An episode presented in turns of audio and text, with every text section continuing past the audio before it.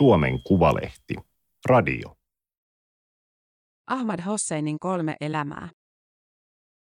Syksyllä 2015 Ahmad Hosseini tuli Suomeen, haki turvapaikkaa ja alkoi opiskella. Hän oli alaikäinen ja yksin. Kolme vuotta myöhemmin hän kätteli presidenttiä linnan juhlissa. Nyt hän on jumissa Yhdysvalloissa. Mitä tapahtui? Toimittaja Elina Järvinen. Teksti on julkaistu Suomen Kuvalehden numerossa 17 kautta 2022. Ääniversion lukijana toimii Aimaterin koneääni Ilona.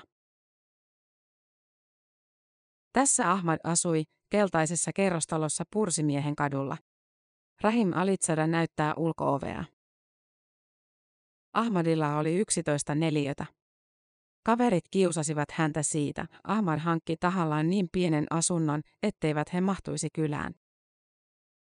Ei se niin ollut. Helsingin punavuoressa on kalliit vuokrat.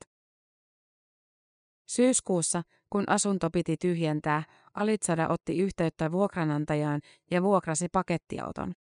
Porukalla he siivosivat ja pakkasivat. Yhden kaverin kellarikomero oli tyhjillään Malmilla, sinne vietiin tavarat. Miten yhdessä toista neljässä saattoi olla niin paljon tavaraa? Joka nurkassa oli jotain.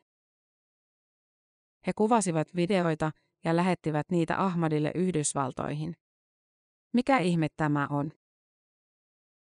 Naurettiin kuorossa, vaikka oikeasti oli haikeaa. Oli vaikea käsittää, että Ahmadille oli tosiaan käynyt näin. Ahmad Hosseini lähti Afganistanista elokuun lopussa 2015. Hän nousi bussiin keskiyöllä ja ajoi Kapulista maan halki lounaaseen Nimrosin maakuntaan. Kohti Irania. Hän ajatteli, ettei varmaan enää palaa. Hän oli 16-vuotias. Repussa oli kengät, varavaatteet, vesipullo ja pieniä kajor-leipiä. Afgaania noin 50 euron arvosta sekä Nokian kännykkä. Hosseini ei tiennyt, että puhelin oli suomalainen. Hän ei ollut kuullut tällaisesta maasta. Myöhemmin hän kirjoitti lähdöstään tekstin. Vaikein hetki oli, kun piti halata jokaista perheessä ja sanoa heippa. Hän kirjoitti suomeksi, vaikka se oli hidasta. En pystynyt katsoa silmiin, oli paine rinnassa ja ääni poissa. Hosseini ei tuntenut ketään Nimrosista. Hän käveli ravintolaan, jonne muutkin näyttivät menevän. Piti löytää salakuljettaja ja puhua matkasta Iraniin. Pelkäsin, mutta yritin näyttää siltä, etten pelkää ja että olen valmis tähän matkaan. Kaksi miljoonaa rialia, salakuljettaja sanoi. Noin 60 euroa. Iraniin kuljettaisiin Pakistanin kautta, matka olisi pitkä. Kun Hosseini olisi Iranissa, hän soittaisi kotiin ja perhe antaisi rahat kontaktihenkilölle Kabulissa. Näin maksujärjestelmä toimi. Illalla kymmenen aikaan 25 miestä ahtautui Nissanin lavalle. Salakuljettaja asettui kuljettajan kanssa eteen eikä vilkuillut, oliko joku takana vaarassa pudota. Kuski ajoi niin kovaa kuin aavikolla pääsi. Varmasti yli sataa kilometriä tunnissa. Hosseini oli aina ajatellut, että hänestä tulisi jotain. Hän tekisi hyviä tekoja Afganistanin kansalle tai ehkä koko ihmiskunnalle. Hän ei koskaan kehdannut kertoa siitä kenellekään. Ja jos olisi kehdannut, kukaan ei olisi uskonut. Hän oli kapulilaispoika, joka kävi päivisin koulua ja teki iltaisin töitä verhoompelimossa. Kaikki sisarukset tekivät töitä. Pienempänä Hosseini oli myynyt kadulla keitettyjä kananmunia. He olivat hasaraja, ja vaikka hasarat olivat Afganistanin kolmanneksi suurin väestöryhmä, heitä syrjittiin. Hosseini ei osannut ajatella, milloin se oli alkanut, koska niin oli aina ollut. Elokuussa 1998, puoli vuotta ennen kuin hän syntyi, talibanit olivat tappaneet Masardis-Harifin kaduilla 2000 ihmistä. Heistä suurin osa oli hasaroja. Talibanit olivat ajaneet lava-autoillaan ympäri kaupunkia ja ampuneet kaikkea, mikä liikkui, kuten toimittaja Ahmed Rashid kirjoitti kirjaansa Taliban. Kauppiaita, ostoskärryjen kerääjiä, naisia ja lapsia, jopa vuohia ja aaseja. Joukkomurha oli kosto aiemmasta, talibanit sanoivat. Hasarat olivat siialaisia ja talibanit sunnalaisia. Hasarat olivat vääräuskoisia ja elukoita. Hiirten syöjähasaroja, kuorma-aaseja, lättäneniä. Mongolivalloittajien jälkeläisiä. Hosseinit asuivat vuokralla kahden huoneen talossa Länsi-Kabulissa. Alueen nimi on Daste Parkhi ja siellä asuu yli miljoona hasaraa. Daste Parkhiin ei mikään uudistus yltänyt.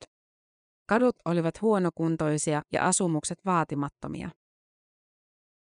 Myöhemmin Turussa Hosseini oppi, mitä termiä tällaisesta käytetään, segregaatio. Syrjityn vähemmistön eristäminen muusta väestöstä. Tästä Barkhista ei kannattanut liikkua kovin kauas. Viranomaiset saattoivat pysäyttää milloin vain, ottaa puhutteluun ja lyödä. Hasaroilla on omanlaisensa kasvonpiirteet, korkeat poskipäät ja aasialaistyyppiset silmät. Heidät tunnistaa. Vuonna 2015 Hosseini kuuli, että yhä useampi lähti pakoon Eurooppaan. Hänenkin tutuistaan yksi. Afganistanissa oli aina ollut turvatonta, mutta tilanne kiristyi entisestään. Afganistan elää sisällissodassa ja Taleban on Huteran keskushallinnon päävihollinen, kirjoitettiin Suomessakin kesällä 2015. Hyökkäykset Kabulissa ovat näyttäviä ja verisiä. Mitä jos hänkin yrittäisi? Päätös oli perheelle vaikea ja taloudellisestikin raskas, mutta se tehtiin. Lähteminen oli vaarallista, mutta jääminen myös. Iranista Turkkiin. Turkista Kreikkaan. Kreikasta Makedoniaan. Autoilla, busseilla, veneellä, jalan. Vaihtuvissa ryhmissä. Kun auto vihdoin pysähtyi, kuljettaja avasi takaoven ja sanoi äkkiä pois autosta. Minä hyppäsin ulos, mutta putosin polville maahan, koska jalat olivat tunnottomat. Yhtenä päivänä, kun olimme piilossa auringon kukkapellossa, vartija tuli sanomaan, että nyt on lähtöaika. Korkea ja kapea vuori oli edessä. Täysin pimeää, vaikea nähdä mihin seuraava askel menee. Vauva on minun sylissä. Välillä suutun itselleni, miksi otin vauvan syliin, vaikka yksinäänkin oli vaikea kävellä. Kaksi kertaa vuorokaudessa kaksi keitettyä kananmunaa ja pieni pala leipää. Hosseini kirjoitti tekstiään kesällä 2018. Kun tapahtumiin palasi, pelotti kunnolla. Muisti senkin, miten oli ikävöinyt perhettä koko ajan. Mustan veneeseen nousi 35 ihmistä. Kaikki suuttui salakuljettajalle siitä, että oli liikaa ihmisiä. Et voi mitään muuta kuin kääntää pää alas. Kumiveneessä joku otti Hosseinista kuvan. Vaalea takki, siniset pelastusliivit, totinen katse. Vellova meri ja nousevan auringon punaama taivas. Hosseini oli ehkä Unkarissa, kun kuuli puhuttavan Suomesta. Moni kertoi juttuja. Suomessa voisi opiskella ja tehdä töitä, valtio olisi tukena olisi rauhallista ja tasa-arvoista. Afganistanissa hän oli joskus kuullut maasta, jossa oli kuusi kuukautta pimeää ja kuusi kuukautta valoisaa. Kenties se oli Suomi. Lokakuussa 2015, kaksi kuukautta lähtönsä jälkeen, Hosseini tuli Ruotsiin ja sieltä junalla Suomeen. Rajalla, se oli ehkä Torniossa, poliisit kysyivät, mistä hän oli tulossa ja miksi. Hänet ohjattiin bussiin, joka oli täynnä alaikäisiä turvapaikanhakijoita. Bussi ajoi Turkuun ja pysähtyi vanhan teollisuusrakennuksen pihaan. Kaikki ihmetteli ja toivoi, ettei tuohon rakennukseen mennä asumaan. Onneksi oli väärä osoite. Oikea osoite oli vieressä.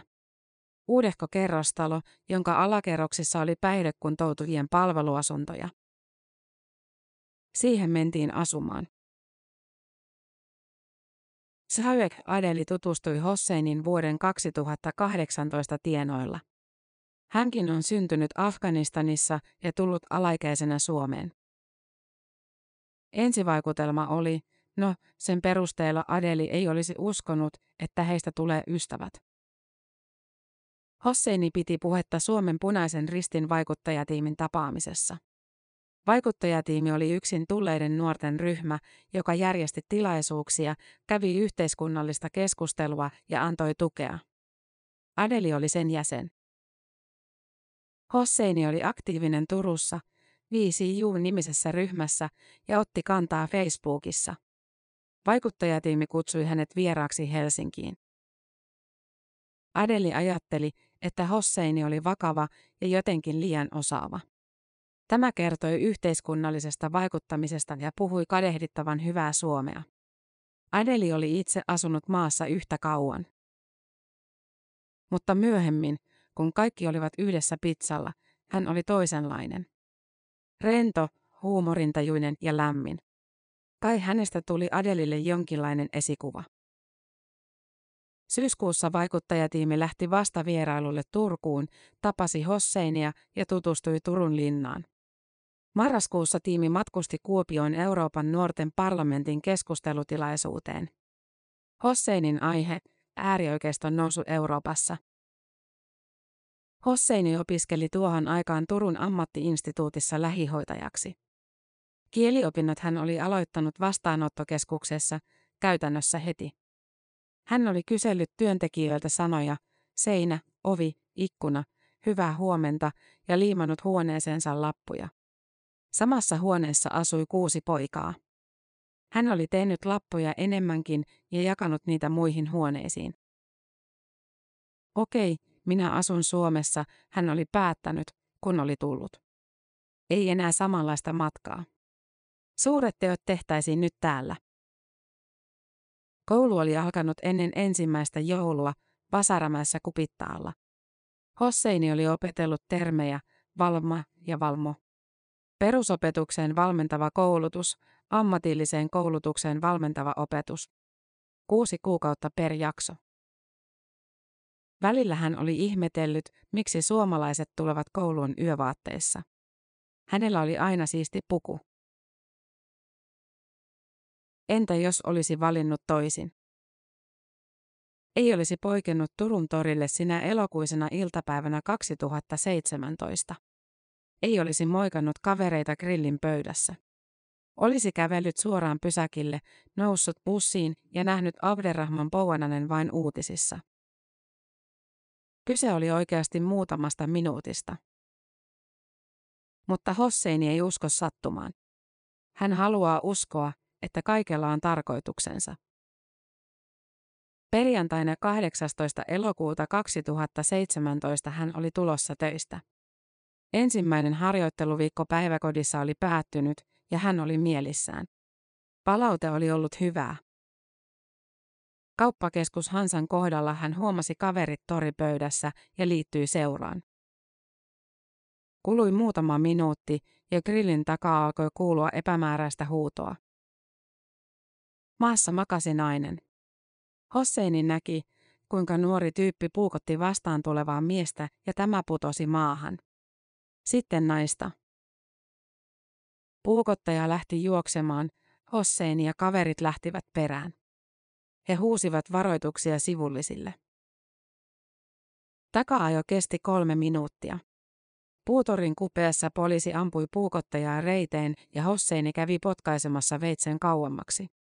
Palasi sitten auttamaan niekästä naista, joka vuoti verta kadulla.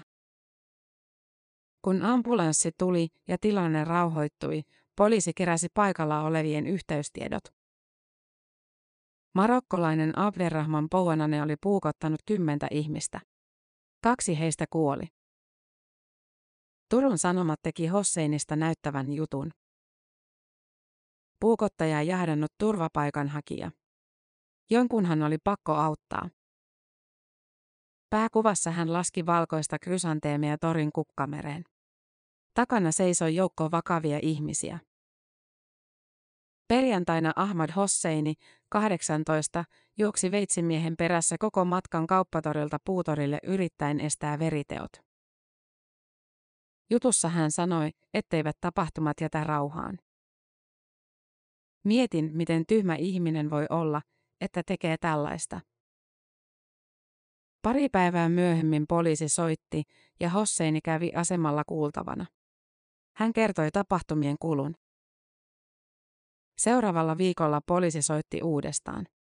Oli mentävä vielä kuulusteluun. Asemalla Hosseinilta otettiin kännykkä pois. Kysyttiin, missä hän oli perjantaina ollut ja mitä tehnyt. Sanottiin, että häntä epäiltiin osallisuudesta rikokseen. Epäiltiin, että hän oli tehnyt yhteistyötä puukottajan kanssa. Hosseinia pidettiin asemalla muutama tunti. Puhelin jäi tutkittavaksi. Hosseini hätääntyi täysin. Mistä epäily oli peräisin? Joku oli tehnyt ilmoituksen, selvisi myöhemmin. Hosseini oli turvapaikanhakija, ollut torilla oikeaan aikaan ja katsonut puhelinta huolestuneen näköisenä. Miten hän todistaisi, ettei epäily pitänyt paikkansa? Mitä tapahtuisi turvapaikkaprosessille? Se oli kesken. Hosseini ei kyennyt nukkumaan eikä palaamaan kouluun. Harjoittelu päiväkodissa jäi tekemättä. Hän sai sairauslomaa ja unilääkkeitä.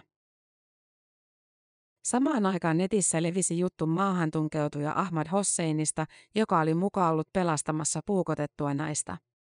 Verkkojulkaisu MV-lehti teki jutun ja Jussi halla jakoi sen. MV-lehden mielestä näytti selvältä, että Turun Sanomat oli tehnyt valeuutisen ja antanut Hosseinille meriitit, jotka oikeasti kuuluivat suomalaiselle. Hosseini huomasi, että Facebookissa kyseltiin hänen kotiosoitettaan. Turun Sanomien toimittaja sai vihapostia ja uhkauksia niin, että muutti lopulta toiseen kaupunkiin. Poliisi tutki Hosseinin puhelinta viikon verran. Ilmoitti sitten, että puhelimen saisi noutaa laitokselta. Ilmoitus tuli Lindalle. Hän on ystävä viisi ryhmästä Linda Backman.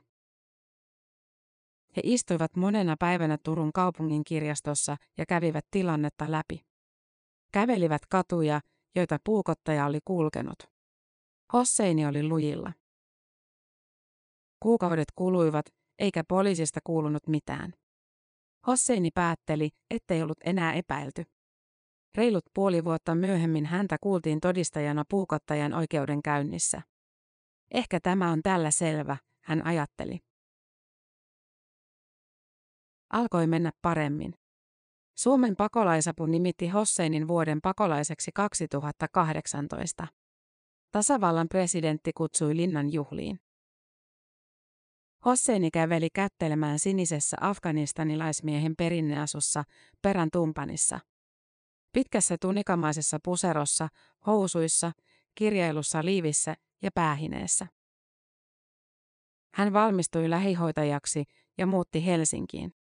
Vantaan kaupunki palkkasi päiväkotiin kiertäväksi lastenhoitajaksi. Jatko-opinnot olivat suunnitteilla. Vapaa-aika kului aktivismiin tai vaikuttamiseen, kuten Hosseini sanoi. Hän piti enemmän tästä termistä. Keväällä 2021 jaettiin flyereita ja tehtiin somejuttuja. Hosseini oli ehdolla kuntavaaleissa. Ahmad Hosseini, 538, Vasemmistoliitto. Yhteisöllisyys edellä. Monet tulivat sanomaan, että kannattavat. Siihen nähden vaalitulos oli pettymys, 159 ääntä, ei valtuustopaikkaa. Mutta liikuntajaoston varajäsenyys kuitenkin. Kesä oli hieno ja helteinen. Hosseini sai Suomen kansalaisuuden. Kaveriporukalla istuttiin auringossa Senaatin torilla, treenattiin Eiranrannan kuntosalilla, pelattiin korista.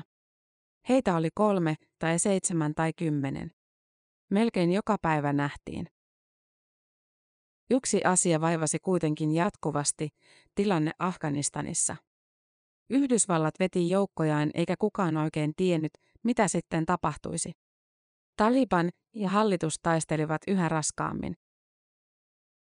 Uussuomalaisten vaikuttajien leirillä heinäkuussa Hosseini kysyi Pekka Haavistolta, miten EU arvioi tilannetta. Tai miten hän ulkoministerinä arvioi. EU-maat ovat valmistautuneet siihen, että turvallisuustilanne heikkenee entisestään, Haavista vastasi. Hosseini harkitsi matkustamista. Hän ei ollut nähnyt ketään perheestään kuuteen vuoteen. Jos aikoisi käydä, nyt pitäisi käydä. Ystävät pelkäsivät, mutta paha oli vastaankaan sanoa. Niin Hosseini lähti. Hän lensi Kabuliin tiistaina 20. heinäkuuta ja sanoi palaavansa kuukauden kuluttua. Kouluun ja kutsuntoihin. Kuulin Hosseinista ensimmäisen kerran perjantaina 13. elokuuta. Soitin hänelle Kabuliin. Silloin Afganistanin tilannetta seurattiin henkeä pidätellen myös Suomessa. Taliban oli vallannut suuria, merkittäviä kaupunkeja, kuten Heratin, Laskar Kahin ja Kandaharin. Se oli edennyt nopeammin kuin kukaan osasi arvioida. Puhelimessa Hosseini sanoi, että ihmiset ovat peloissaan. Jokaisessa kadunkulmassa ja lounaspöydässä puhutaan, mitä muissa kaupungeissa tapahtuu. Sukulaiset soittavat toisilleen. Kaikki ovat olevinaan asiantuntijoita. Se on stressiä. Kaikki odottaa, milloin on se päivä, kun talibanit ovat Kabulin kaduilla. Hän oli itsekin huolissaan. Miten käy, jos lentokenttä suljetaan? Hänen oli määrä palata Suomeen seuraavalla viikolla. Mitä perheelle tapahtuu, jos Taliban nousee valtaan? Päivällä he olivat olleet koolla ja syöneet palavia, riisiä ja lihakastiketta. Suku oli iso ja tapoihin kuului, että kyläillään. Tällä tavalla viikot Kapulissa olivat kuluneet. Hänen tulonsa oli ollut perheelle yllätys. Vain yksi veli oli tiennyt tarkan päivämäärän ja hakenut kentältä. Jälleen näkemisen hetkeä ei oikein osannut edes kuvailla. Olo oli ristiriitainen, Hosseini sanoi. Kun istui perheen kanssa, kaikki murheet unohtuivat. Mutta kun ajatteli yleistilannetta, tuli ikävä Suomeen. Miten ärsyntynyt hän oli liikenteestäkin täällä. Kukaan ei noudattanut sääntöjä. Hosseini ei voinut viipyä puhelimessa pitkään. Puhelun vastaanottaminen oli kallista, sillä oli käytettävä liittymää. Netti ei toiminut kunnolla. Tavataan pian Helsingissä, sovittiin. Sunnuntaina Hosseini julkaisi Instagram-tilillään videon. Hän seisoi ilmeisesti kotitalonsa katolla ja osoitti sormella vuoria taloryppään takana. Ensimmäiset poliisijoukot alueella Kakur, Länsi-Kabul, vetäytyi ja avasi tiet Talibanille. Näillä näkymin iltapäivän mennessä he ovat ottaneet Kabulin. Hän pyysi seuraajiaan soittamaan, jos joku saisi tietoa suomalaisten evakuoinneista. Suomen suurlähetystössä ei ole ketään. Tilanne on pelottava ja järkyttävä. Seuraavana päivänä hän yritti lentokentälle. Taliban oli Kabulin kaduilla. Aseet, lava-autot, moottoripyörät, valkoiset liput, joissa teksti ei ole muuta Jumalaa kuin Jumala ja Muhammad on hänen lähettiläänsä. Afganistanin islamilainen emiraatti. Country is destroyed, Hosseini kirjoitti Instagramissa. Maa on tuhottu. Edes lentokentän lähelle ei päässyt. Kaupunki oli sekasortoinen. Oli pakko kääntyä takaisin. Meidän on päästävä lentokentän sisäpuolelle, Suomi sanoo. Miten helvetissä voidaan päästä? Kului viisi päivää, eikä Hosseinin olinpaikasta ollut tietoa. Lauantaina 21.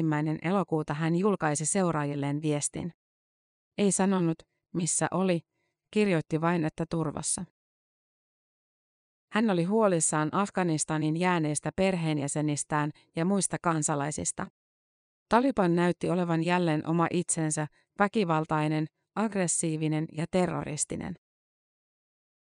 Hän sanoi, että oli tulossa kotiin, Suomeen, mutta matka saattaisi kestää muutamia päiviä. Mukana oli muitakin. Oli käynyt näin. Hosseini oli saanut ulkoministeriöstä viestejä, että Suomi evakuoi. Hän oli kysynyt, voisiko ottaa perheenjäseniä mukaan. Nämä eivät ehkä pääsisi Suomeen, mutta pois maasta kuitenkin.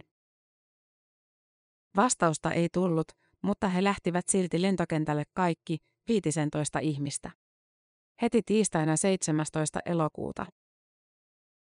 Nyt kentän tuntumaan pääsi, mutta porteilla oli täysi kaos. Näytti siltä, että jonoissa tungeksi koko maa. Talibanit ampuivat laukauksia. Ihmismeri puski eteenpäin.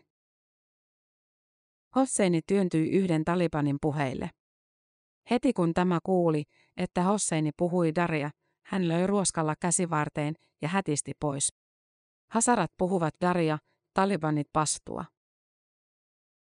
Käsivartta särki ja raivostutti, mutta eteenpäin oli päästävä. Hosseini otti käteensä Suomen passin ja palasi saman Talibanin luo. Hän puhui englantia, esitti ulkomaalaista. Mies ei ymmärtänyt englantia eikä ilmeisesti muistanut Hosseinia. Hän pyysi paikalle toisen sotilaan, mutta tämäkään ei ymmärtänyt. Seuraava sotilas, korkea-arvoisempi. Sitten kääntäjä. Katsokaa, ei tämä ole Afganistanin passi, Hosseini sanoi, mutta ei laskenut passia käsistään. Yksi sotilaista yritti sanoa, että poika on selvästi hasara, mutta korkea-arvoisin osoitti lopulta porttia ja sanoi okei. Okay. Perheenjäsenet puskivat portille. He olivat yrittäneet pysyä tungoksessa tiiviinä ryhmänä. Hosseini meni ensin ja hänen perässään kolme veljenpoikaa. Keitä nämä ovat, Hosseinilta kysyttiin. Mun perhettä. Ilmeisesti sotilas luuli, että lapset ovat Hosseinin lapsia. He pääsivät läpi. Mutta kun tuli Hosseinin veljen vuoro, eikä papereita ollut, portti sulkeutui. Ei enää eteenpäin. Hosseini soitti ulkoministeriön hätänumeroon ja saikin henkilön kiinni, mutta mitään ei ollut sillä hetkellä tehtävissä. Piti valita, joko jatkaa kolmen alaikäisen lapsen kanssa tai jää. Lapsia ei voinut panna yksin takaisin. Ei voinut tietää, löytävätkö nämä vanhempiaan ruuhkassa. He kulkivat virran mukana portilta toiselle. Hosseini kyseli Suomen edustajia ja konetta, mutta kukaan ei osannut sanoa. Jossain vaiheessa amerikkalaiset sotilaat ottivat sormenjäljet ja kysyivät nimet. Hosseini ajatteli, että nyt he ainakin pääsevät jonnekin.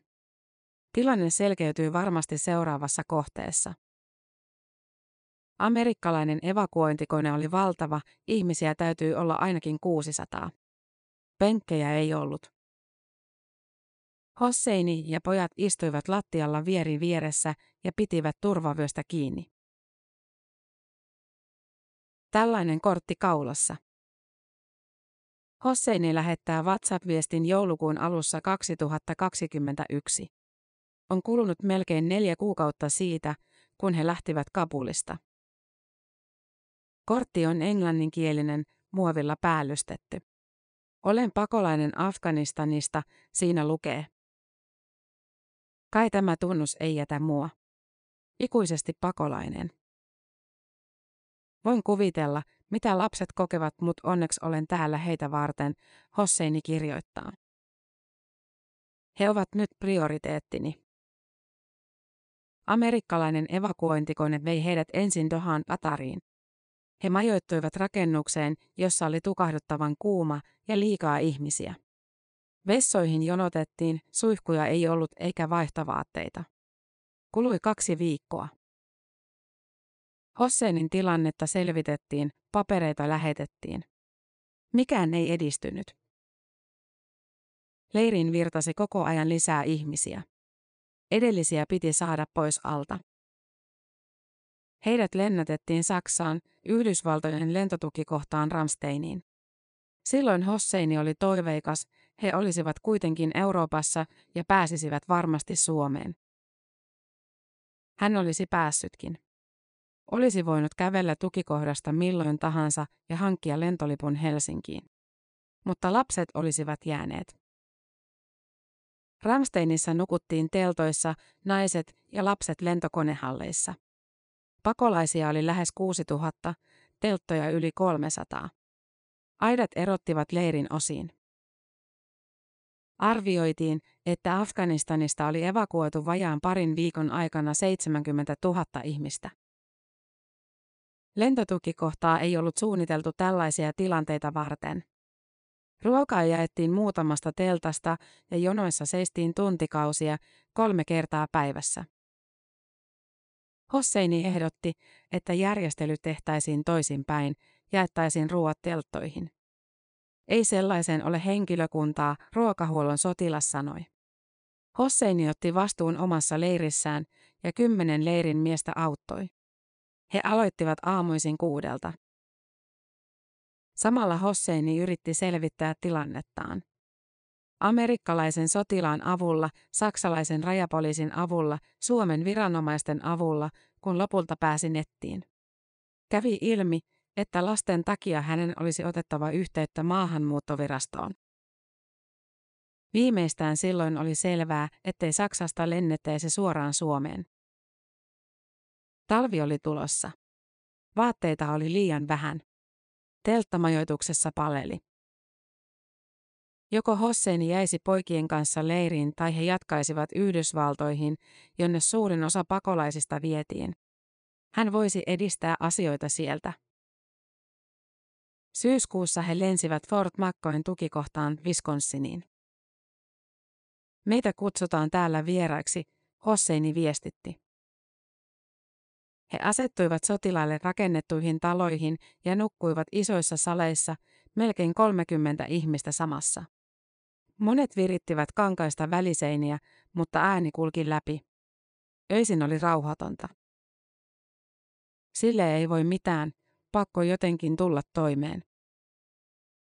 Hosseini haki pojille oleskelulupaa Suomeen.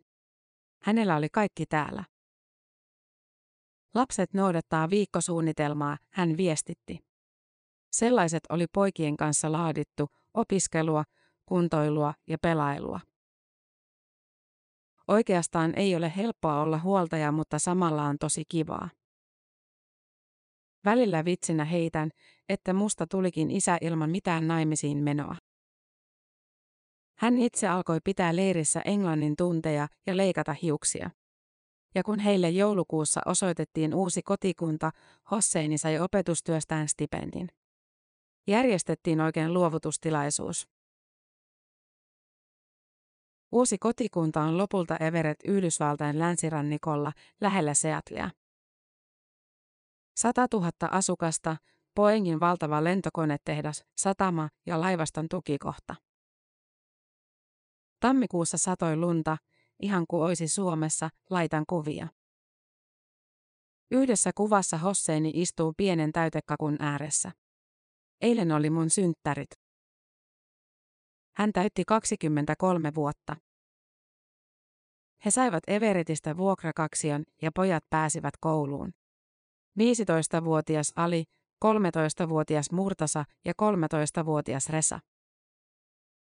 Yhdysvaltojen oleskelulupa humanitarian parole on voimassa kaksi vuotta. Hosseini pitää kiinni viikko-ohjelmista. Opiskelua, leikkimistä ja asioita, mitä lapset normaalisti haluavat tehdä. Joskus hän kysyy, onko pojilla ikävä kotiin. Nämä vastaavat lähes aina ei. Silloin hän koettaa sanoa, että on ihan ok ikävöidä. Hosseini käy englannin etäkurssia ja hakee töitä. Avustusjärjestö Medical Team International etse työntekijää. Osavaltio on antanut ruokakortin, jolla voi ostaa elintarvikkeita. Vuokran maksaa Volunteers of America-niminen järjestö. Mutta viimeistään vuoden kuluttua asuminen on maksettava itse ja vuokra on kallis, 1800 dollaria kuukaudessa. Helmikuussa maahanmuuttovirasto ilmoitti, ettei myönnä pojille oleskelulupaa Suomeen. Se totesi, ettei kyse ole aikaisemmin vietetyn kiinteän perheelämän jatkamisesta. Huoltajuuden siirrosta ei ole toimitettu Afganistanin oikeuden tekemää päätöstä. Vanhempien suostumuskirje ei ole laillinen. Virasto totesi myös, etteivät pojat ole riippuvaisia Hosseinista. Hakijat eivät ole vaarassa jäädä ilman hoivaa ja huolenpitoa, vaikka perheenkokoaja palaisi Suomeen. Silloin Hosseini meni kuntosalille hakkaamaan nyrkkeilysäkkiä, purkamaan ajatuksia ja tunteita. Itkemään. Miten hän hankkisi Talibanilta huoltajuuskirjeen? Miten jättäisi lapset Yhdysvaltoihin ja palaisi itse Suomeen? On aloitettava alusta täällä, hän ajattelee. Haettava pojille pysyvää oleskelulupaa ja selvitettävä oma tilanne. Kysyttävä neuvoa joka puolelta. Hami Pahadori asuu onneksi lähellä, parikymmentä minuuttia autolla. He tutustuivat kolme vuotta sitten Helsingissä. Pahadori opiskeli ja pyöri aktivistipiireissä. Palasi sitten perheensä luo Yhdysvaltoihin. Syksyllä Hosseini soitti Bahadorille ja kertoi, että hänet on evakuoitu Yhdysvaltoihin. Missä päin asut? Tämä oli Suomen Kuvalehden juttu Ahmad Hosseinin kolme elämää. Ääniversion lukijana toimi Aimaterin koneääni Ilona. Tilaa Suomen Kuvalehti osoitteesta suomenkuvalehti.fi kautta tilaa.